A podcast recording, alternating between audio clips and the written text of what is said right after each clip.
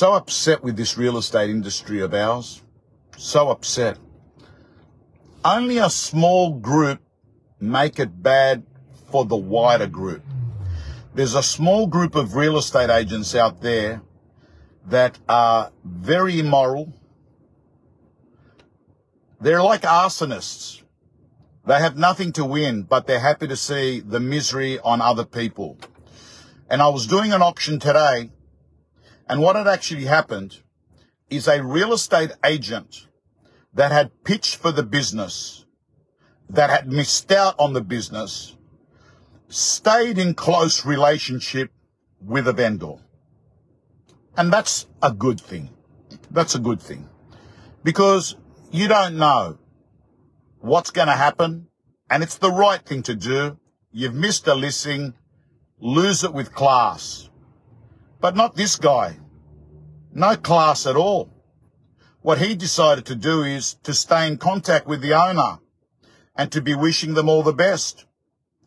And to ring them up yesterday and to tell them that he's been talking to buyers on other properties and that they indicated to him that they didn't want to buy his properties, hi Aaron, because they were going to go and bid on another property on Saturday, and he told the vendors, he rang him up last night, and he told the vendors, you're going to get an incredible figure. There are two people that love your property. That distorts the vendor's mind. They didn't exist.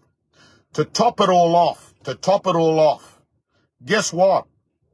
During the auction, one of the vendors was getting advice off this person, telling him. And then the vendor turned around and said, is the Chinese bidder going to bid? Which Chinese bidder? I said to her. She goes, apparently there's someone here that's going to pay like 2.5 million. This is on a property that's worth around 1.7, 1.8. Like, do you understand the grubby act? Listen, I don't know who's watching this video right now. Most are agents. Some are mortgage brokers.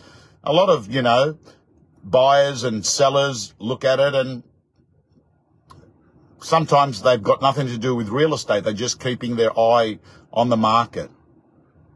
But those of you that are real estate agents, please, you miss out on a listing. Don't become an arsonist. Don't go light fires because you're going to get joy out of seeing the other agent not sell it, right? You might hate the other agent, but I got to tell you, show some damn respect. People make decisions for their families, right? And show some damn respect. Anyway, thankfully, this property sold and it got good money. But I say this because I think it happens in the industry a lot. I think when a real estate agent loses it, they then what they want to do is sabotage the next agent. And the way that they'll do it is to actually try and distort. Yes, I agree, Deborah. It's verging on unconscionable conduct, 100%. Anyway. What a patchy market. Man, this is the patchiest market. It's been like that for a while. Like, normally when the market was good, it was good. Normally when the market was bad, it was bad. It was more broad. But all of a sudden, in recent times, it's patchy. You go to one property and there are 8 people. They've got fear of missing out. They want to pay top dollar. They go crazy, and it sells for $500,000 and the owner wants. And then you go to the next property, often 2 minutes away, 2 minutes away, like today. And there's no one. And even sometimes the second property is nicer than the first property. That's what I mean by it's just a patchy market. One goes off, one doesn't.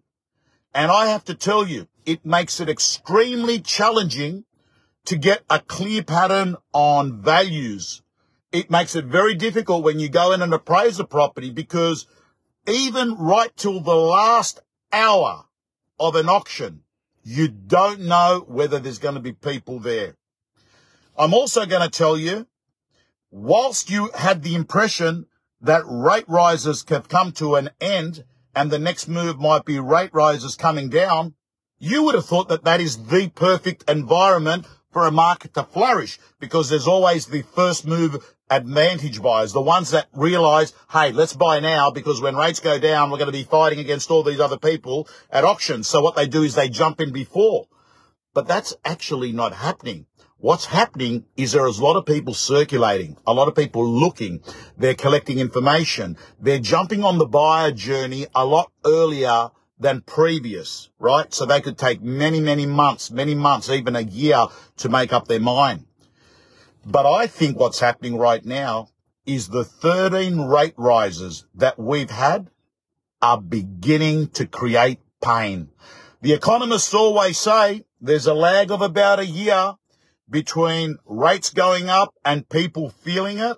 And that's why, team, the numbers of inflation have been coming up really, really good. In fact, inflation's been totally smashed down. The only thing that's distorting inflation figures, making them even bigger than what they are at the moment, I'll tell you what it is. It's rents, because they use rents as part of the inflation calculation. You take that away, and what you'll find is inflation has been impacted by a very strong component due to the rate rises. But now what we're doing is we're feeling the pain. And that concerns me as well, because it happened last week and it's happened this week. I've got vendors who decide at the last moment to increase reserves because they think to themselves, the market is going to go up. Let's push our price up. Let's push our price up. Anyway, team, that is the state of affairs. I'm actually doing auctions tomorrow as well. Just to fit them all in, I'm going to start working on Sundays. There's a fair bit of stock. That's probably why the buyer depth is sort of getting a little bit lower. And yes, Con, the pain of cost of living. Congratulations, Reserve Bank. You achieved it. You wanted to create pain for the most vulnerable cohort of people. You've been able to achieve it. The wealthiest group of people, they're still on cloud nine, because if they've got money in the bank, they're getting 5-6%, and they're flying business class, and travel, of course, is another component that drives inflation. But the travel that's happening is happening from the rich people, because overall travel, my friend, has come down. Hey, Mark Samboli, it was great catching up with you and seeing your team at training this week. So cash stuff buyers are around. As you said, Artie, it's two markets, team. There's the mortgage market, people that got mortgages, they're impacted. And there's the non-mortgage market, no mortgages. They've got equity. They sell a home for 10 million. They buy another one for 12 million. Probably the other 2 million they're short. They just pull it out of their term deposits. So we got two groups of people, the rich with very little debt, cash buyers, and those that are paying 3 times the interest rate they were paying 2 years ago. Anyway, team, signing off. Keep watching this space. 3 weeks to Easter, I think.